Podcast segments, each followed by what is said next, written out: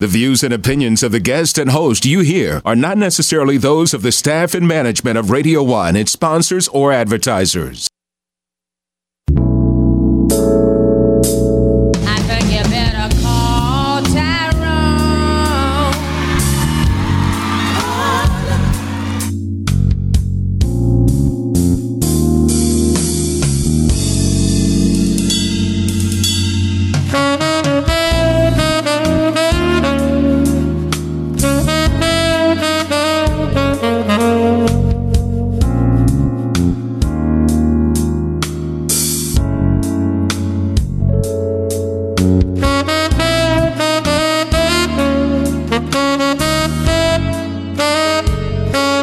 Like to thank the people that are here to support this bill. Where y'all at? Okay. And I also would like to give thanks to all these petitioners because we actually consulted the people in the neighborhood. We got their, you know, we wanted to know how they felt about what was going on in their communities. Unlike a lot of these agencies, we actually consulted the people in the communities. Okay. And we got almost a thousand names uh, on these uh, petition forms. Some of them are still out.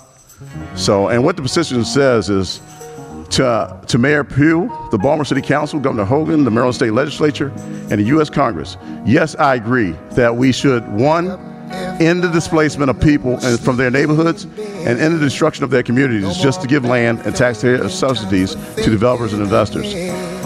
Two, introduce the, fir- the 1% interest renovation slash rebuilding loan dollar house, dollar lot program, because the house will be built from the ground up, for the individual citizen as the fairest way to ensure funds earmarked for the community are used to help the people who actually live there with training, jobs, and home ownership.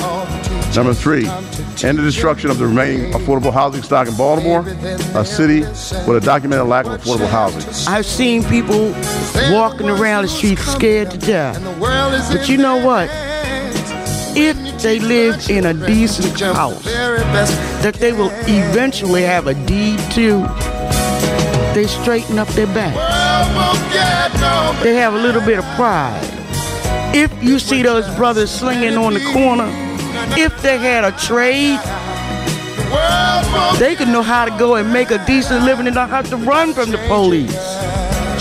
We have a murder rate of almost 300 young people in this city. Suppose somebody gave a tenth of them a job where they could take a paycheck to the bank and cash it for real dollars. And suppose me, a 68 year lady, doesn't have to worry, like, I gotta get out of here before it gets too dark.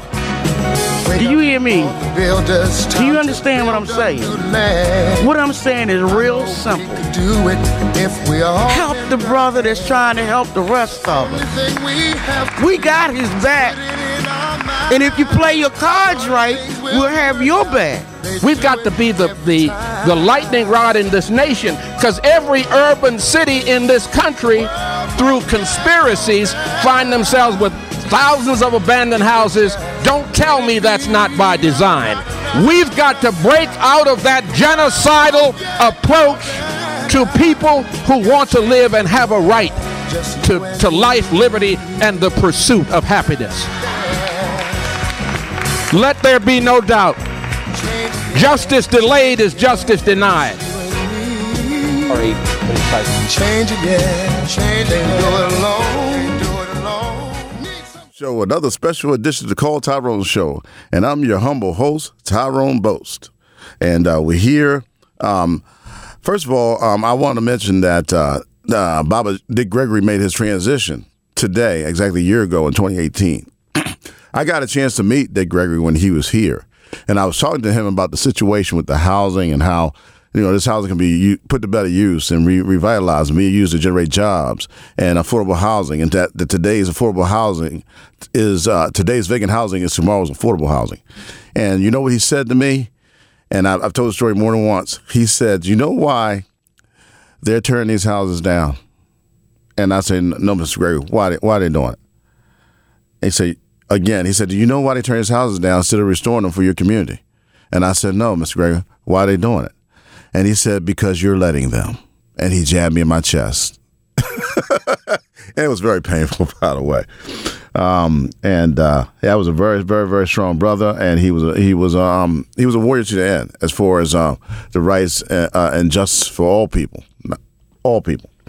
Okay, so uh, one of the things that transpired over the weekend is we got a chance to go to the uh, Marcus Garvey festivals, parade, and all that. And brother Charles Duggar, I got to give all credit to him, has been participating in this thing for over 40 years, and uh, he's been very vigilant about keeping the memory of Marcus Garvey alive. Marcus Garvey, during his heyday, had uh, 11 million members and uh, in 40 different countries, and also he was he had three million people in Baltimore. I mean, not Baltimore. I'm sorry, in the United States, not Baltimore. Three million people, three million black people in the United States that were willing to go back to Africa. You know, at a time when they were having lynchings in the South almost daily, and rapings of black women as well. A lot of people don't talk about that, but a lot of times people would come out of the South not only just for economic opportunities. When their daughters came of age, um, they would come out of, the, out of the South for fear that she would be raped, and um, uh, there was a lot of rapes with the um, domestics and, and things of that nature. So um, that that that whole racist history and slavery and and uh, Jim Crow uh, carries a very hard weight for our people, and, and, and sometimes it's very disturbing to talk about. But uh, that being the case, um, as as uh, another people would say, um, never we never forget. We never want to forget. So and and they're correct about that. Um, but the, the thing about the beauty, you're saying, why we worry about Marcus Garvey? Okay, Marcus Garvey had an effect not just on Jamaicans because he was Jamaican. There's a lot of people that were influenced by Marcus Garvey. You had Malcolm X; his father was a Garveyite before he was killed by the KKK. You had even Dr. King was a Garveyite. A lot of people um, don't know that, but um, not a Garveyite, but he was heavily influenced by um, Marcus Garvey. And uh, Elijah Muhammad was heavily uh, influenced. Who the founder of the uh, Nation of Islam was um, was a, a uh, heavily influenced by Garvey. You also had African leaders that got their independence. You had uh, Patrice uh, Lumumba. You had uh, um, uh, uh, Kwame and uh, Nkrumah. That was the uh, first president of Ghana. They used to call it the Gold Coast, but he was the first president of Ghana. You had Jomo Kenyatta. You know, so you had you had several, and Nelson Mandela, by the way. So you had several African um, leaders that actually gained their country's independence from colonial slavery uh, that were heavily influenced by Marcus Garvey, who wanted um, uh, to bo- build a Pan African brotherhood because he realized that you know the Pharaoh, unlike unlike uh, the Israelites of old, the Pharaoh was on both sides of the Red Sea. So in that way, he wanted to secure a place that black people could go and and, be, and finally be free. And it didn't look too good back. Then. It didn't look too promising back in the twenties because that's right after the movie Birth of a Nation, which was really a recruiting poster for the KKK. And the KKK really had their rise. There were like 20 million um, members. Um, I'm sorry, five million members of the KKK identified during that time, and they actually did a march on Washington during that time in the, in the 20s. They, the KKK, yes, in full regalia, they did a march on Washington. Okay, it was like it was a nonviolent march. It was just, uh, well, it was it was nonviolent. Donald Trump's father, by the way, got arrested at a KKK rally. So that's to show you the power of the KKK back in those days. In some towns, you couldn't be a sheriff, you couldn't be a mayor, you couldn't be any political official, not even a dog catcher, unless you were a member of the KKK back in back in the, uh, in the old South during that during the time of Jim Crow. And the effect was to try to keep black people from voting. They had all kinds of poll taxes and all kinds of poll tests. And they would ask you questions on the test like how many bubbles is, is in this bottle of uh, soap detergent, you know, stuff like that that you can't possibly answer, you know. so so don't think, uh, oh well, they shouldn't have voted because they, they were stupid. No, the tests were rigged so that you can't possibly pass the test, and the whites weren't given the same test anyway.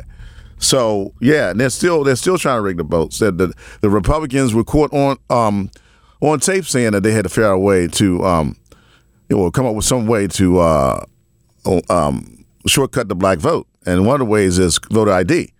You know, they would have these and in the South. They would have some of these voter ID laws where they were trying to get where they would they would actually close down the MVAs close to black people, you know, and say that you- that a government ID wasn't real. Um, you know, wasn't real ID. So you have to have a driver's license. Then they shut down the MVA, and guess what? you ain't voting because you gotta. You don't have a car. You got to drive to three counties away in Hickville where they don't like you and get your um, driver's license. So there are all kinds of tricks. On the surface, these things sound fair. Like um, ID. Well, you know, the average person will say, What's the problem with um, having an ID? But when, when you start adding the tricks, they find out that these things actually work to discourage uh, people of color from voting. So yeah, they're quite, they're quite effective, and these people know what they're doing when they come up with these laws. And that's why the Voters' Rights Act has to be renewed to stop people from doing these things. You got to ask permission now to change the, uh, any law within the state concerning voting because of things like that. Okay, so um, the first thing we want to talk about, and uh, this is getting back to the the um, there was a lot of mention of Africa during the Garvey uh, Marcus Garvey Festival, and um, okay, so Dr. King actually visited um, Africa.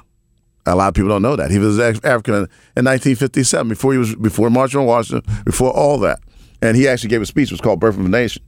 The speech was called "Birth of, of a New Nation," and um, uh, so, um, uh, Jason, let's look at uh, what um, Marcus Garvey um, found. I mean, not, not Marcus Garvey, but that's what uh, Dr. King found out in uh, clip 21. Pointer.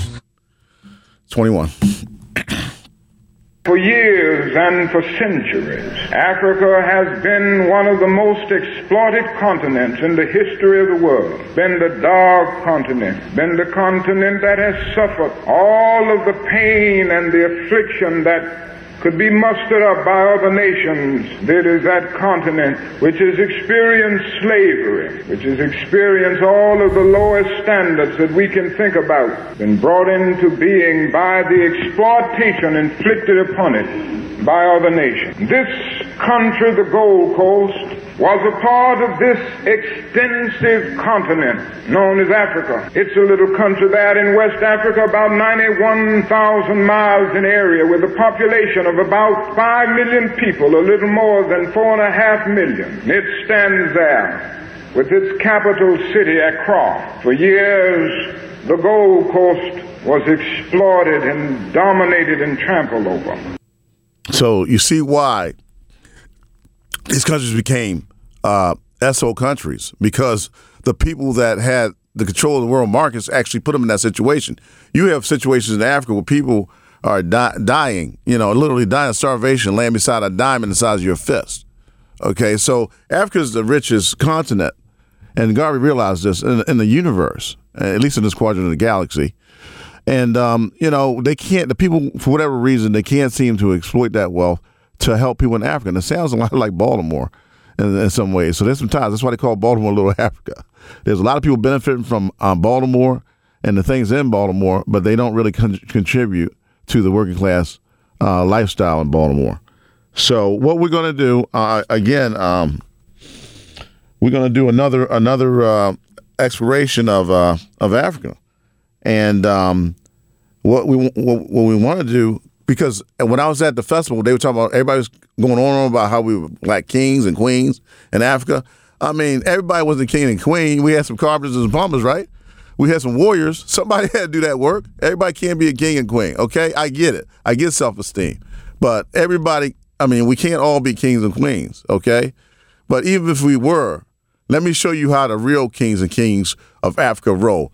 So, Jason, we, let's show these people how the real kings and queens of Africa roll. Um, number twenty-two. He was imprisoned on the basis of sedition. He was placed there to stay in prison for many years, but he had inspired some people outside of prison. They got together just a few months after he had been in prison and elected him the prime minister while he was in prison. For a while, the British officials tried to keep him there. And Gbedemah says one of his uh, close associates, the minister of finance, Mr. Gbedemah, said that that that night the people were getting ready to go down to the jail and get him out, but Gbedemah said, this isn't the way. We can't do it like this. Violence will break out and we will defeat our purpose. But the British Empire saw that they had better let him out. This is and Kwame that Nkrumah, me the more than anything else. that night was the fact that when Nkrumah walked in and his other ministers who had been in prison with him, they didn't come in with the crowns and all of the garments of kings, but they walked in with prison caps and the coats that they had lived with for all of the months that they had been in prison. Nkrumah stood up and made his closing speech to Parliament with the little cap that he wore in prison for several months and the coat that he wore in prison for several months and all of his ministers round about him. That was a great hour. Old Parliament passing away. Then at 12 o'clock that night, we walked out. As we walked out, we noticed all over the polo grounds almost a half a million people. This was a new nation now, a new nation being born. And when Prime Minister Nkrumah stood up before his people out in the polo ground and said, We are no longer a British colony, we are the free, sovereign people. All over that vast throng of people, we could see tears. I stood there thinking about so many things. Before I knew it, I started weeping. I was crying for joy. Okay, so you can see how the real kings of Africa roll. When they came out of prison, they they they elected that man. They elected that man uh, prime minister while he was in jail. He had they had put him in jail for sedition because he refused to follow British rule any longer, and they declared that that country is going to be free.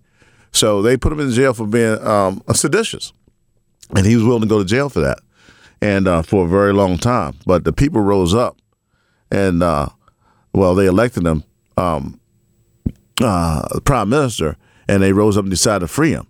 But um, the uh, the minister that was in charge um, was saying, "Don't do that because it's just going to create a whole lot of violence, and uh, he'll never get free, and we'll never get our freedom as a nation." So they put pressure on the British, and the British saw what was going on, and they thought it was in their best interest to at least look like they were doing the right thing, and they, they ended up freeing him. And when he came to that podium, he wasn't wearing a crown like a king; he was wearing that prison cap that he wore, him and his ministers, because his ministers were jailed too. And that's how people, that's what it means to stand up, to stand up for what you believe in. These people were willing to go to jail. And Dr. King himself, little did he know, would be in jail, you know, later on in his life. You know, because you, if you ever look at, you don't even have to look at films about it. You can go to, to library and get your book on the civil rights movement, and you'll see um, black, um, young black uh, men and women being bitten by uh, German shepherds. Okay, standing up for their rights and for the, for a lot of the things that we enjoy today, some of us, you know, because uh, we still have a, a large uh, underclass that um, we seem a lot of the middle class blacks have seemed to abandon. You know, the talented tenth, and um, you know, so we got to look out. As I've said before, when once you once you reach where you have been seeking, and once you've arrived, you know, the true American dream. If you want to be a, reach the real American dream, is to try to win for others not just win for yourself. That's the selfish version of the American dream. Try to win for others that are less fortunate than yourself. You know, because the war, the more winners we have in this country, the better off we all are. Okay.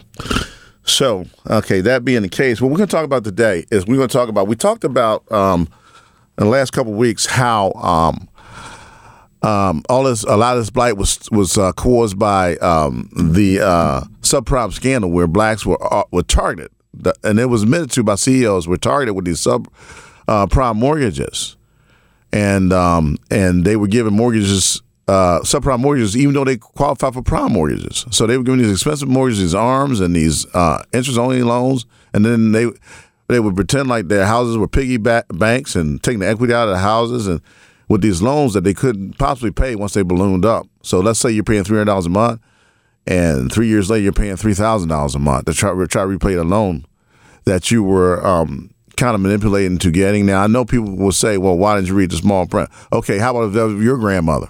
Would you want her to read? And I sold real estate. Those um those documents that you they have you sign, hardly anybody reads them, white or black. I mean, because there's so many of them. I mean, there's just so many. You'll be there all night. Okay, so you got to give some degree of trust to the people that are dealing with you. And in that case, you know, we trusted a lot of, a lot of white folk in this mortgage industry. And I'm not I'm not on I'm not hating on whites, but I hate on white supremacy. And we ended up in a whole lot of trouble, you know, and, and people that own their house for years and some for generations in these neighborhoods lost their homes behind that. That and water bills and ground rent and other schemes to get these blocks vacated so they can tear them down. And eventually, I guess going to give the land away to, to uh, developers, along with your tax dollars, by the way.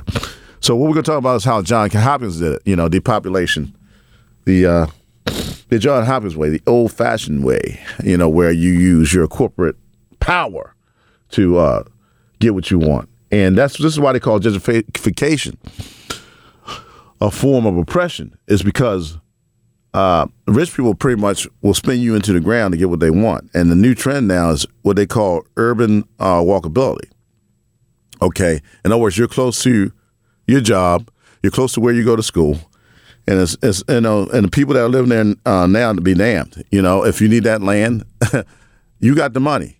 I mean, you can, uh, and in the case of John Hopkins, the the uh, If you go to the 7-Eleven near there, it's more expensive than a regular 7-Eleven. The Walgreens is too expensive for you, you know, deliberately because they don't want you around there. They want you, and they don't take and they definitely don't take any um, uh, food stamp cards, you know. So this is the type of devices that they use to uh, to keep you um, out of that neighborhood. Besides uh, making these uh, housing, making the housing too expensive for you to afford in the first place. So what we're to do is uh, we're going to talk about number sixteen, um, sharecroppers of the Middle East, because this neighborhood in, in, um, in Baltimore was known was known as the Middle East that John Hopkins um, abounded. Uh, during the 70s, not many people know that Hopkins was also the major landlord in that area. So, what does that mean? That means that Hopkins owned many of the properties there. So, what does that mean? That means that in an area where you have, in a capitalist society, where you grow and you expand in order to continue to grow and your, your power, So, I'm gonna take you're going to have to keep expanding. So if you have a, an entity, an institution that is a major landlord, what they are able to do and what they did was as time came and they wanted more land to expand, people would have to leave. So you see, this was part of the that resulted in part of the abandonment of Middle East area, is that because Hopkins owned um, much of the land in the area, as they needed more land, people's lease were let. I interviewed many residents, elderly residents, who would talk about they were just it was a matter of time before they'd have to go because they lived they lived in a Hopkins property. Okay, that woman was uh, Marcela Gomez. She has a Master of Science at the University of Mexico, of New Mexico, rather, a PhD, M, and, a, and from John Hopkins, an MD, a medical MD from John Hopkins. So she's a doctor as well, medical doctor as well, and she has a Master of Public Health at John Hopkins University.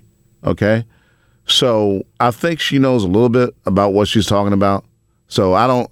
I mean, whoever wants to call and challenge this, I don't think uh, you're going to get much he- headway trying to um, disagree with this woman who spent a, a great uh, deal of her time trying to study this, this these processes that actually um, depopulated um, the Middle East adjacent to John Hopkins. So before we, um, I see, I see you, Leo. Before we get to Leo, um, let's let's talk about how. And the reason that that thing's called the share, well, what I was talking about sharecroppers, those people consider themselves as sharecroppers. They wait for the plantation to tell them when it's time for them to move because John Hopkins was the major landlord in that area. And um, they bought up a lot of the houses. And so they rented a lot of it out. So this is why when you're a renter, you have a lot less power than when, when if you're a homeowner. So, but they got to the homeowners too eventually using eminent domain. So let's talk about um, whether or not eminent domain helps communities as the law requires. Uh, I think it would be hard to show, and we're just using research dollars as an example. We're not talking about tax exempt status for property taxes. We're not going to talk yet about that. Just money from the federal government for research. It would be hard to show that 90% of the research benefits the community, provides a public good, is what I'm saying. And, and the eminent domain law, the public good has to be for the community that's being kicked out. It's not Right. just some generalized good for the community. That's right. And that's what the Supreme Court decided was because more and more eminent domain is being used to build a stadium where people have minimum wage or temporary workers or, or have no good jobs with no benefits. How does that serve the public? How is that fair development?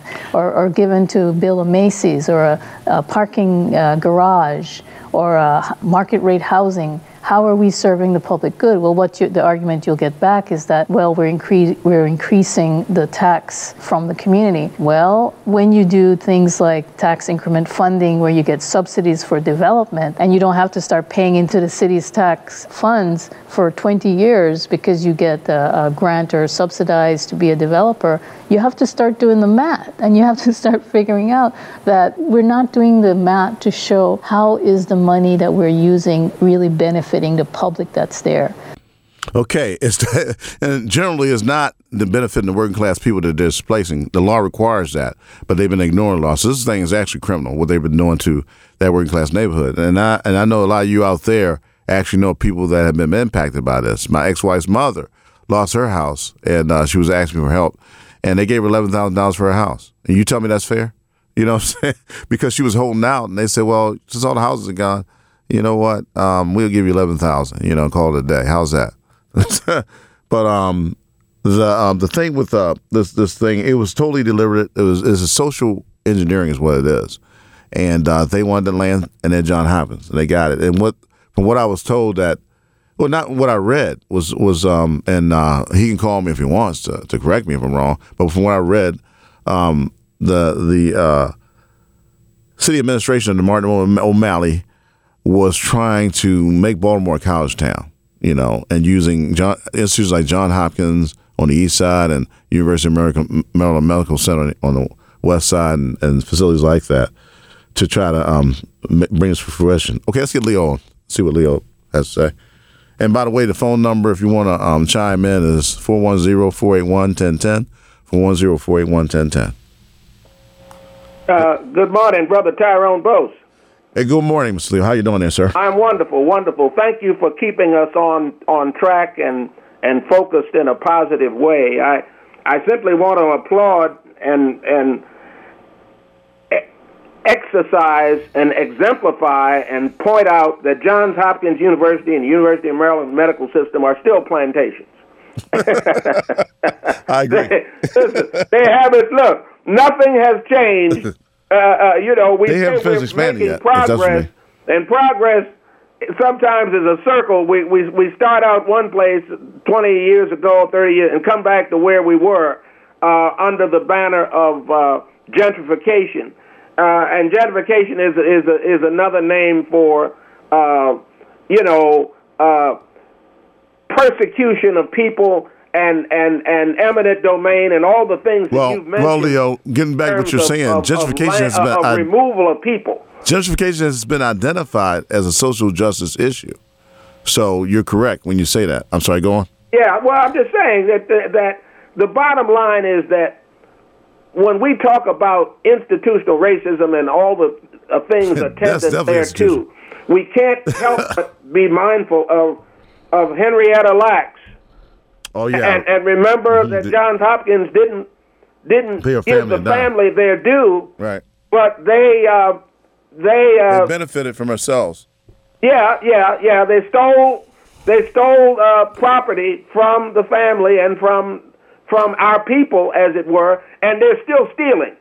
And uh, they're being aided and abetted by the Greater Baltimore Committee. What I want to conclude in saying is that when I hear African Americans or African people talking about the fact that they believe we cannot speak to uh, our situation without alluding to uh, the oppression, uh, then I have to say that it is not just on on black people to uh, renounce uh, racism and not focus on self development and self empowerment. On conversely, we hear people say, some of us say, that let, well, let's forget about white folks. They're not responsible for our condition. Yeah, that's that's, nonsense. Go ahead and do our own thing. Well, no, we've got to do both. Right.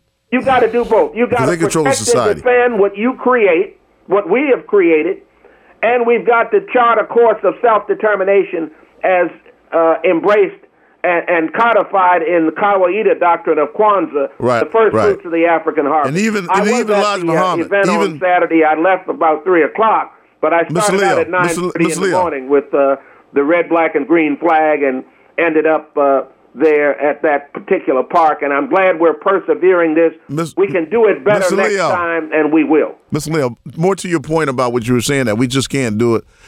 I mean, even uh, I mean, just not ignore other people that could actually control the society and all the money and everything else we, we contribute to the society. That's right. They so, brainwash um, us Elijah Muhammad, believing- even the great Elijah Muhammad, asked for two states from the United States government. That's right. You know, he didn't. He, he understood that they actually control all the land. They control all the money. So I mean, you can't just say, "Well, black people can do it alone." And even in the city of Baltimore, when we're saying, "Let's go buy all these houses," if we can't do it without the mayor's approval, you know, we can't do. We can't get whole blocks of housing. Whole blocks at a time is what we want, and make it affordable housing. What without the mayor's and the, and the, and the city, the powers that be in the Baltimore city allowed years us. ago was to send the mother to one plantation, the father to another. The children were split up. This we have been programmed. Now we can be deprogrammed, but it's a process of being well organized on how we And escape the, the psychological bounds of slavery, which still hold us dear, Absolutely. hold us and trap us. I should be saying. I agree. So uh, again, keep up the good work, uh, brother Bose. Um, all I know is that if we persevere, we can win. Uh, get to the promised self-reflection is great, but we've got to have black folks who understand that whether you have a PhD or a master's degree doesn't mean that you're not black. You got to give back as a leader. You got to put your arms around black folks who have no degree I agree and haven't that finished 100%. school. If unless we continue to do that, classism and racism will destroy us. Absolutely. God bless. God bless. Okay, uh, let's go to Randy. Yes, um, yes, sir. I want to know about if you can explain more about if let's. I'm gonna give you an example. If you if you work and get Social Security, and you let's say you make seven hundred dollars a month, okay, and you can make a certain amount of money. They say if you work, let's say you work a job making twelve dollars an hour, you still have to give take some. They take some of the checks back from you. Can you explain why that is, and then why we're not talking about that? The system is set up for failure. I give you another example. Let's say, for instance, you have a, a person that saved all their money. You know, they gotten old and they got sick. Okay, they have to take. They will go in. You have to pay for the nursing home. They would take all your money out the bank. That's why they tell old people to to put their money in someone else's name. So the system is set. The system is set up for failure. we talk about all this stuff in the past. We've been trained. to talk about the stuff that's now that's going on that's keeping us down. Well, this is what. First of all, Randy, um, I, it, what you're saying is actually we are, are part of that. We've been trained to believe that healthcare is not shouldn't be a um, a right. we we've accepted the fact that some people should get health care and other people shouldn't. We've accepted that. So and people like No, Bernie Sanders. about- let me finish. People like Bernie yes. Sanders have been saying all the time. You and, and Elizabeth Warren that health care should be a right, and it should be. You should have to spend your last savings trying to stay alive in a country as wealthy as the United States, while while rich people don't have to worry about it. You know, No, why I should they? I was trying to say enjoy all the a person that works and get Social Security. I'm talking about you work. I'm talking. I'm talking about if you work or if Right. you don't work. You shouldn't be. You still. If you get Social Security, No, no, fine. no, no. What I'm saying, sir, is if you work and get so, Social Security, you are only allowed. To, you can't work and make a certain amount. They would take the Social Security back. What I'm trying to say, and that shouldn't be. You should be able to keep whatever you work Yeah, depending on your income, I agree. Without giving it back. I you agree. understand what I'm saying now? According to you, I agree with that. So the system should change. Then why don't we It's not going to change that? by itself, brother. You're going to have to agitate to get that change. You know, it's not going to change by itself because we, like I said before, we've been trained to accept. It's But already saying, Puerto why- Let me why finish. aren't Let we me finish. talking about it? We've been Why are we talking about all let this me stuff in the finish. past Let- when we let- talk sir, about stuff that's happened to us sir, right now? Sir, let me finish. It- I mean, what I'm saying, if I work, or honest Okay, work. but I'm trying to answer your question. Okay. Can I answer your question? Yes, sir. Okay. Like I said, you're fighting an uphill battle because we've been trained that it's okay to give multi uh, dollar corporations billions of dollars in corporate welfare. But the minute a working class person that worked all their life asks for some health care or something, you know, uh, a decent housing or whatever, oh, you, you ask for a handout. You ask for somebody, you know, pull yourself up by your own bootstraps. You know, when in fact, we're constantly giving away giveaways to developers, to billionaires, tax your way. The last tax break mainly benefited the rich. And people don't even realize that. And But if you I'm try to complain about it, agree with it. the working class people well, get I mad at think you. under- I don't think you answered the question because you don't understand what I'm saying. Okay, I guess I don't understand what you're saying. Okay, let me say All one right, more uh, time so I can Jason, see if Jason. understand. If, if, okay, if- sir, call back mind. next week. I don't understand what you're saying. All right, um, um, Alan. Let's bring Alan up. Okay, Mark. I'm sorry. Hey Tyrone, how you doing, man? All right, Mark. How's it going? I'm glad you started off like like you did. Um, look, Tyrone, um, I, I was down there at, at the hearing that time, and uh, your your plan should have been in place where we could have been helping these young men that's in in hard, hard places.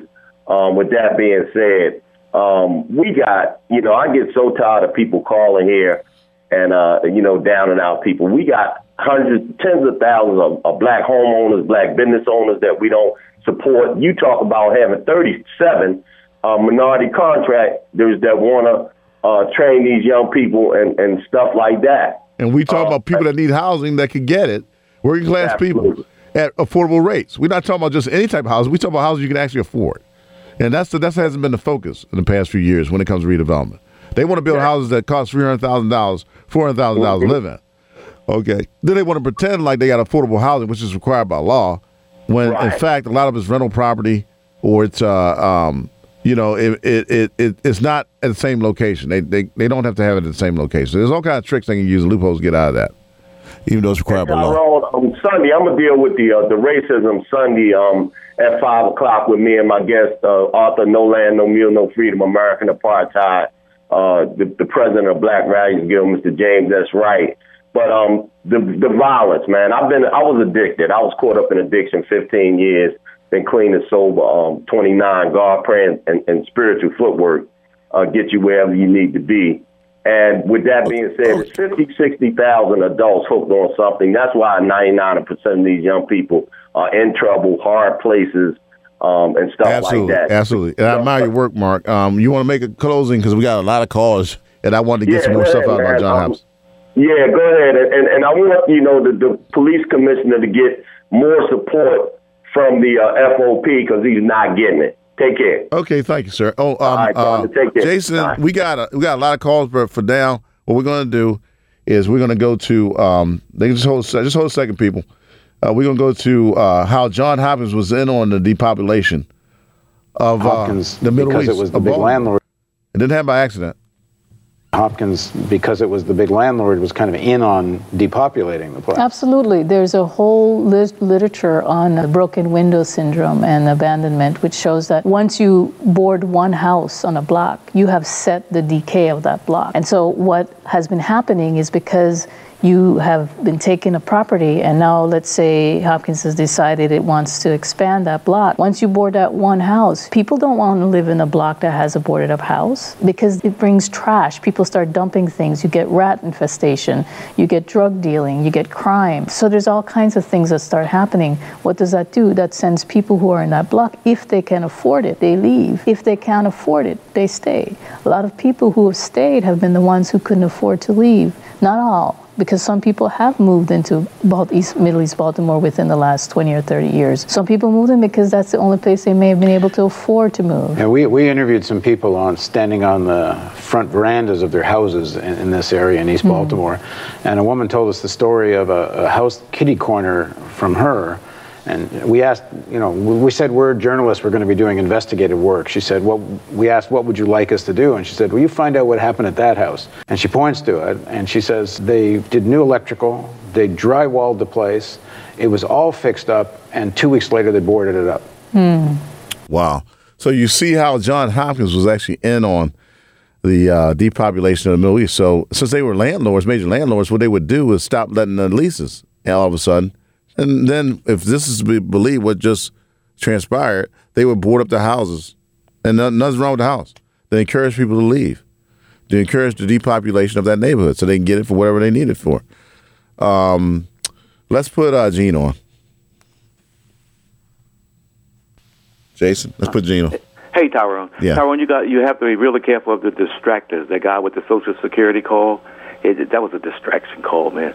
But basically, Social Security SS, um, Social Security disability, you are allowed to work um, only a certain amount of hours. Thank you, Gene. Okay, and and that and uh, if you're blind like I am, you can work more hours than somebody else. Regular Social Security, if when you turn 62, you can retire, but you have to wait until you're 67. That's the age that you can uh, retire, where you can you don't have to work.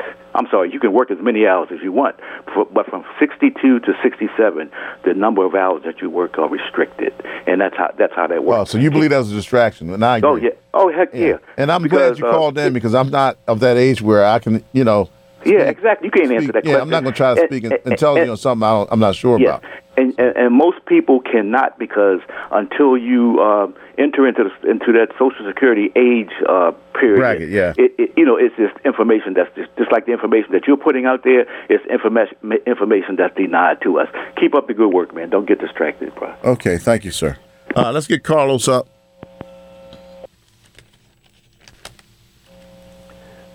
Hey, brother, how you doing? All right, Mr. Carlos, how you doing, sir? Oh, good, good, good, good. Uh, Gene, Gene, uh, kind of stole my thunder, but uh, uh, he he said a lot of the information he gave out was correct on the Social Security that there, you know, that about the limitations on work. Uh, uh, being uh, allowed after you um, uh, after you reach ma- maturity, retirement, and so forth. 60, I think it's 65 for some and 67 for others.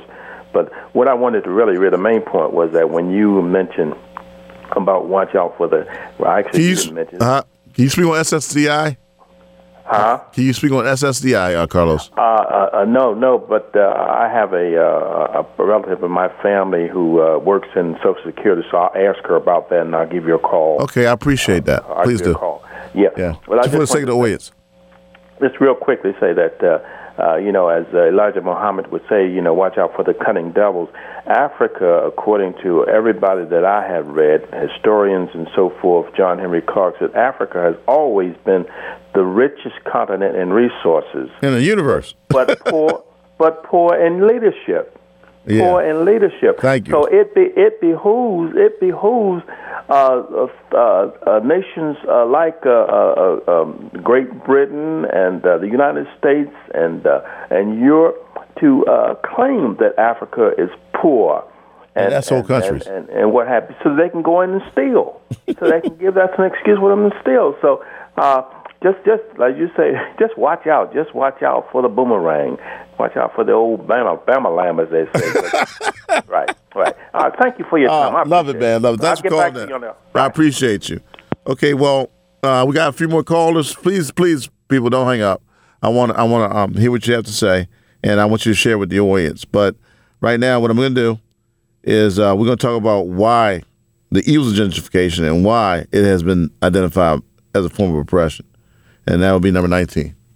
Th- That's the way residents in Middle East describe this institution. There's a very long and uh, difficult history between this community and Hopkins, one that I think needs to be healed because this new project, this 1.8 billion dollar project, that's really a gentrification project. It will not. It will not come to a good end. It's not a fair resolution to what has been happening, not just in the last 20 years. Now, some of the people, not all, that were Hmm. replaced through eminent domain, they were offered some kind of compensation to move, right? Hmm. That's So correct. what's what happened? Initially, when the plan was developed in 2000, uh, there was no plan for uh, people to come back. Uh, there was a plan that said uh, these households, these more than 800 households, had to go. The majority of people found out that they have to go through the newspaper. I'm not exaggerating. I remember I was there in the church when residents gathered. It was so powerful. People were crying, people were screaming, people were angry. How could they be treated this way? How could no one call a meeting that and, and share with them or ask their opinion? We're thinking of developing this place. Do you want to stay or do you want to go? People found out about it through the newspaper. In, in, in a church, we, we gathered and people said enough was enough. At that moment was when people said that was it. This was the straw that had broken the camel's back. Okay, that was Marisela Gomez. She has a Master of Science from the University of Mexico, of New Mexico, rather, newer and better Mexico, a PhD from Johns Hopkins, uh, a medical uh, d- degree, a uh, MD from Johns Hopkins. So she's a doctor as well, medical doctor as well, and she has a Master of Public Health at Johns Hopkins University. So I think she knows just a little bit about what she's talking about, and I'm more inclined to believe her than John Hopkins and all the cheery stuff they put out. Okay, so let's go to Alan. You doing, brother Tyrone? You're the intelligent guy to bring up the plantation because I'm from down south. You know why? you know, you know, Reverend Jackson plantation no said joke, this right. Are you there? You know, you know, Reverend Jackson said this. He said it many times. We ain't picking no cotton balls no more. We picking football. You know, you got Colin Kaepernick. He's the educated one, 4.0. And those owners paid him $80 million. And they said, well, Jay-Z, sell him out. We want you to make a profit for the NFL, but you better go get that $80 million, man, because they could have let it, Colin Kaepernick just sit on the bench. They wrote a check for 80 uh, uh, $80 million, and they denied the man to work. They brought us here to America just to work, man. Now we're not When'd you picking figure that out? We picking football. When did you figure that out? They wasn't burger to work. Yeah. Say again. It's called slavery. We had full employment back then. You know, I'm gonna tell you. I'm gonna tell you. Read a book. Uh, in uh, you know, down there in uh, the Red Summer, Elaine, Arkansas race ride in 1919. Yeah, they had a it lot was of race rides, by the unions way. and low wages. They had a lot of race cotton. rides. By the way, Right. like, uh, around that time, uh, Tulsa happened in like 20, Right. 1922, and then you had um, you had uh, Rosewood happened about the same time, and then you had they would have they would have riots, race riots, when, when uh, uh, Jack Johnson would want to fight. Right. They would have So race this was- riots just because of that. Yeah, and this one said Colin Colin Kaepernick used his uh his education. He said, I'm under contract. But the owner said, We paid this boy eighty million dollars and he was just laying at the house and staying on Twitter. They using JD and said, Make a profit, go get our eighty million dollars and make us a profit. Well, I admire I admire people like Colin Ka- Kaepernick. He's the closest Right. thing we have to um, um, um, Muhammad Ali of our Uh-huh. time. And uh, this man stood up. He lost a lot of Uh-huh. money behind it. But see, guys the size of a Colin Kaepernick are very intimidating. So he knows for a fact that he's more in danger from Uh-huh. a police shooting him than than the average guy. You know what I'm saying? Because a lot of times they shoot these unarmed black men out of fear. So it's in his best interest to sta- stand up and say Right. something too. And uh, it's in anybody's it's in anybody's interest. And uh, it was never about the flag. Donald Trump, cleverly being the con man he is, convinced everybody it was about the flag. That's Uh-huh. nonsense. It was about police shooting unarmed black men, and that's all it's ever been about. And, I'm saying, um, you know what? Brother Tyrone, yeah, that's why I said slavery was about dividing the educated black man with the field. He was dumb as a dodo bird. No, Now, they have a good kept day, slavery. uh, During the time of slavery, sir, it was against the law to teach black people how to Right, read. right. They wanted to keep you in the dark. They didn't want you to That's read right. about people like Spartacus and people that led slave rebellions because you might Uh-huh. decide that, hey, I want my freedom too. Once you start reading and understanding that you can be the equal of any man, you're not going to want to be a slave. And that's what Yeah. Frederick Douglass found out when, when his mistress was teaching him how to read. She got caught and got beat by the master for teaching That's right. And he explained you can't teach these slaves how to read because they become rebellious and they don't want to listen. Reason being is they realize that you're no better than they are. I'm That's why they don't want to fund education. You know about these eight uh, BCUs and stuff? They don't want us to, to be, be better than them. That's what white nationalism is. I, I got a college degree, smart as a tack. I made 4.0s and all that stuff. That's why they don't want to fund the historical black college. We go into their college Well- where they get their tuition money, and we not, uh, you know, like professors and things. Look how much money you pay to get an education. All thing you do is go under a tree, like my grandmother said, read a book. Yeah, absolutely. Now I believe now you have people like Malcolm X who was self-taught. Malcolm X Right. uh, taught himself, and he can go to any any university in the United Uh-huh. States. Let me finish. He go to any university in the United States and find the smartest professor, debate that guy, and win. That's, how brilliant that man was. You know. All right, Doc. All right, King- thank you now. Oh, thank you. Thank you for calling. And Dr. King, by the way, had a formal education. He was still a genius, but he had a formal education. Malcolm X didn't have that. He was self-taught, and uh, that man was incredible. I mean, he was he was a phenomenal, totally phenomenal. And uh, okay, let's get let's bring Bubby up. Bubby,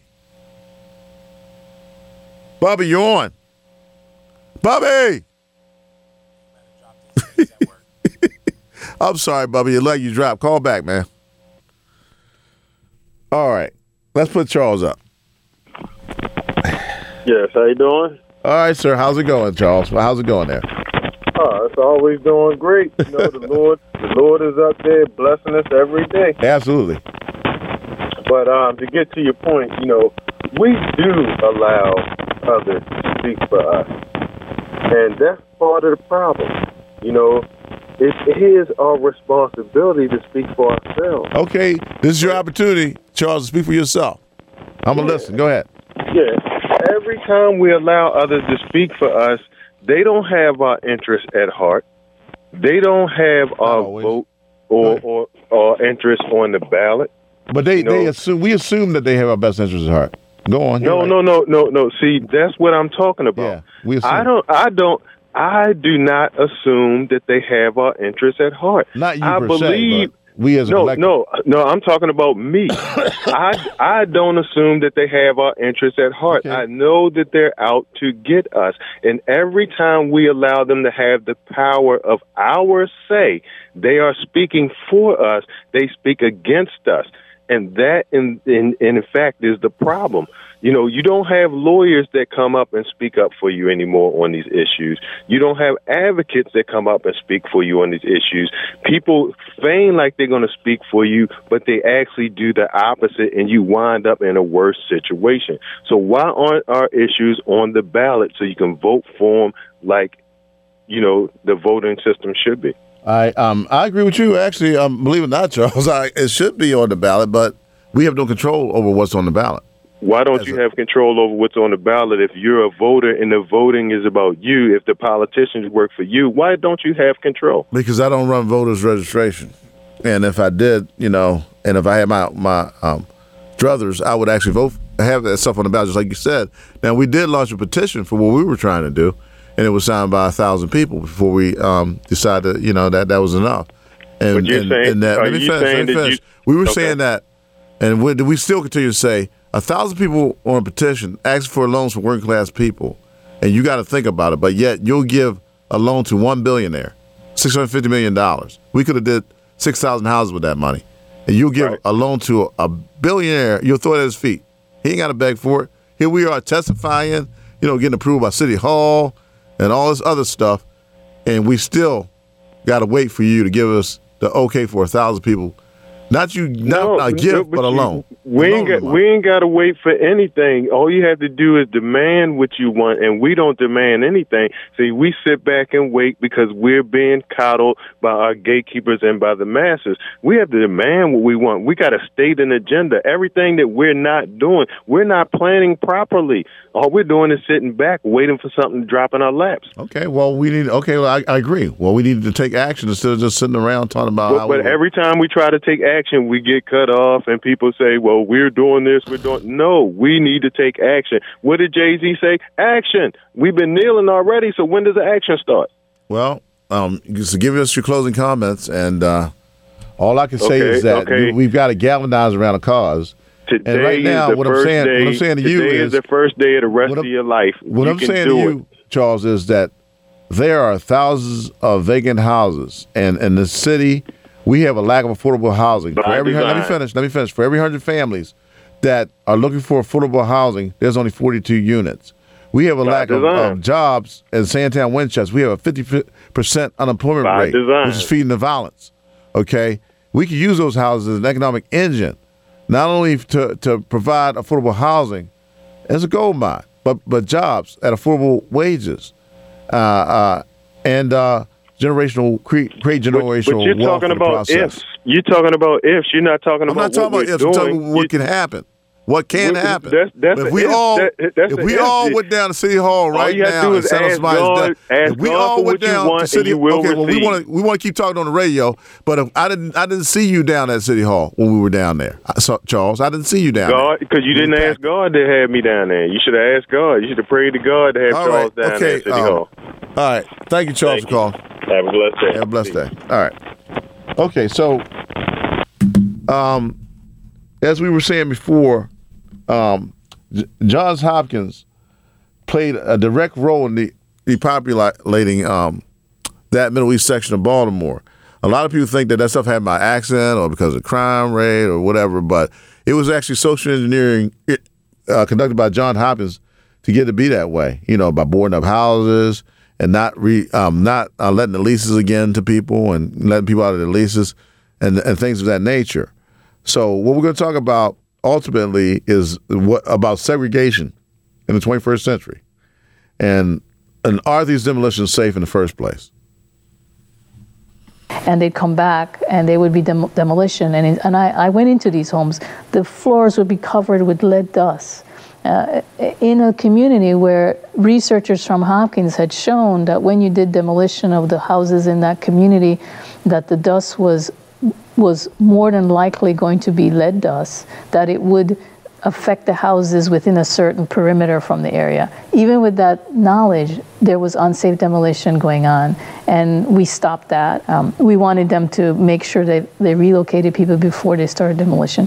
So that was a really, really big victory. And one of the stories you told me is that uh, when people were offered this moving money, Mm. they were told you have to move to another poor black area. In other words, you can't move into a white area or something else. You Mm. had to go further into East Baltimore. That's right. It was incredible. And you know, when I tell people this, um, and, and again, this is one of the reasons this book was written, is that all these things that happened was just swept under the carpet as if it didn't happen. But it happened. The first plan said that you could get your relocation benefit, which is by law you have to receive using eminent domain, but you could only get it if you moved into this area that was just peripheral, which was no different. And in five years or 10 years, it would be exactly the same as the one you're moving out of. And mind you, the law states that if you use eminent domain, the person has to be lo- relocated into one that's socioeconomically better than the one you're moving out of. All law and everything being there. This is what that this is what happened, and we challenged that. We said, no, you can't do that. This is segregation again in, in, in the 21st century. Oh, uh, race, uh, class, and uh, organizing, and well, I don't know. Don't quote me on that. I, I, I was talking about a long name, so I, but um, I would have to I would have to look at my references. So, um, she did write a book. Uh, um, her name, the lady's name is Marisela Gomez. She has a Master of Science at, from the University of New Mexico. She has a PhD and MD, so she's a real doctor and she has a, um, a real uh, medical doctor, and she has a master's of public health at Johns Hopkins University. So she knows more about what Johns Hopkins has been doing than any individual on the face of the earth. Okay, and that's why I thought it'd be pertinent to use her research at, as a basis for this show. So, and and and I think it, it it it served its purpose quite well. So, if you don't believe me, take it from the horse's mouth, so to speak. Okay, so let's bring Marvin up.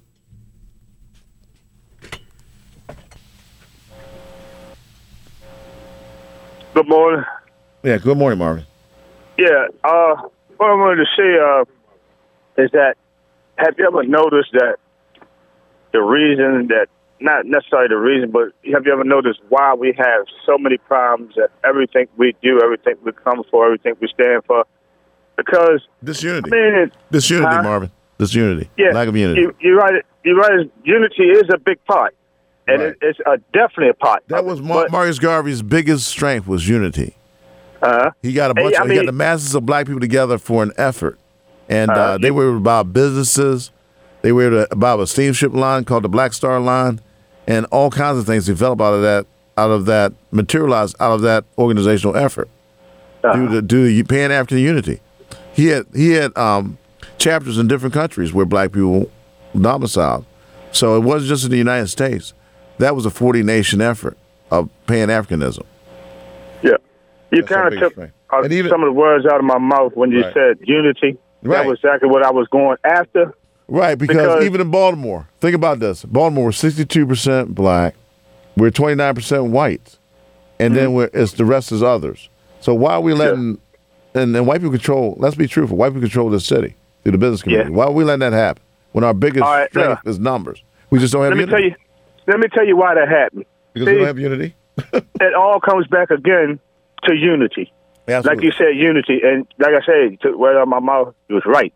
Now, unity means that you see. I hate to say things, but I got to say them anyway. Unity means that people All right, we're coming like up on the, the hour. white uh, you got to make it quick because we're about to close the show. Okay. Go ahead. All right. Get your Well, look, unity means Please. like the people, like the white people, own everything, have everything. They're unity. But the black people are not unity like that. You see what I'm saying? That's why the white people control everything because every time you turn around, they're building and making things. We ain't making nothing but trouble with ourselves.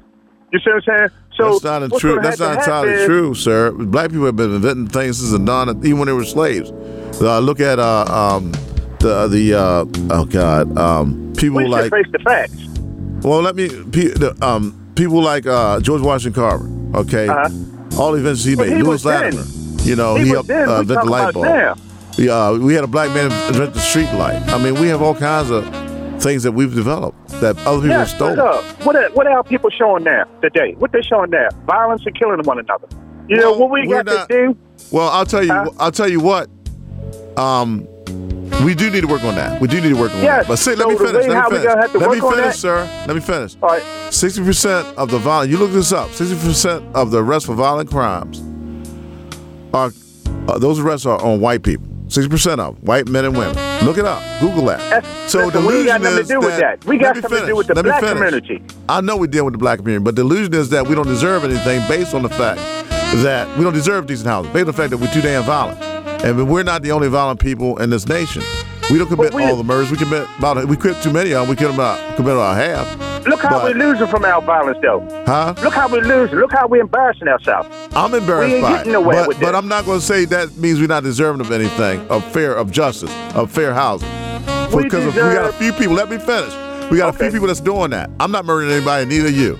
So let's stop that. We're not all doing that. So, uh, okay, this concludes another exciting edition of the Call Tyrone Show. And people, people don't let's not believe that our entire race is violent and and we can't accomplish anything.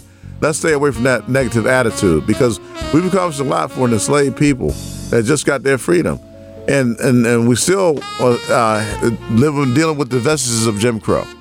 So let's Right now, sir, I respect you, but the way our people is moving right Jason. All right, so this concludes another exciting edition of the Call Tyrone Show. Stay positive and stay and think unity. There's no power under God more powerful than unity and purpose. Thank you for your time.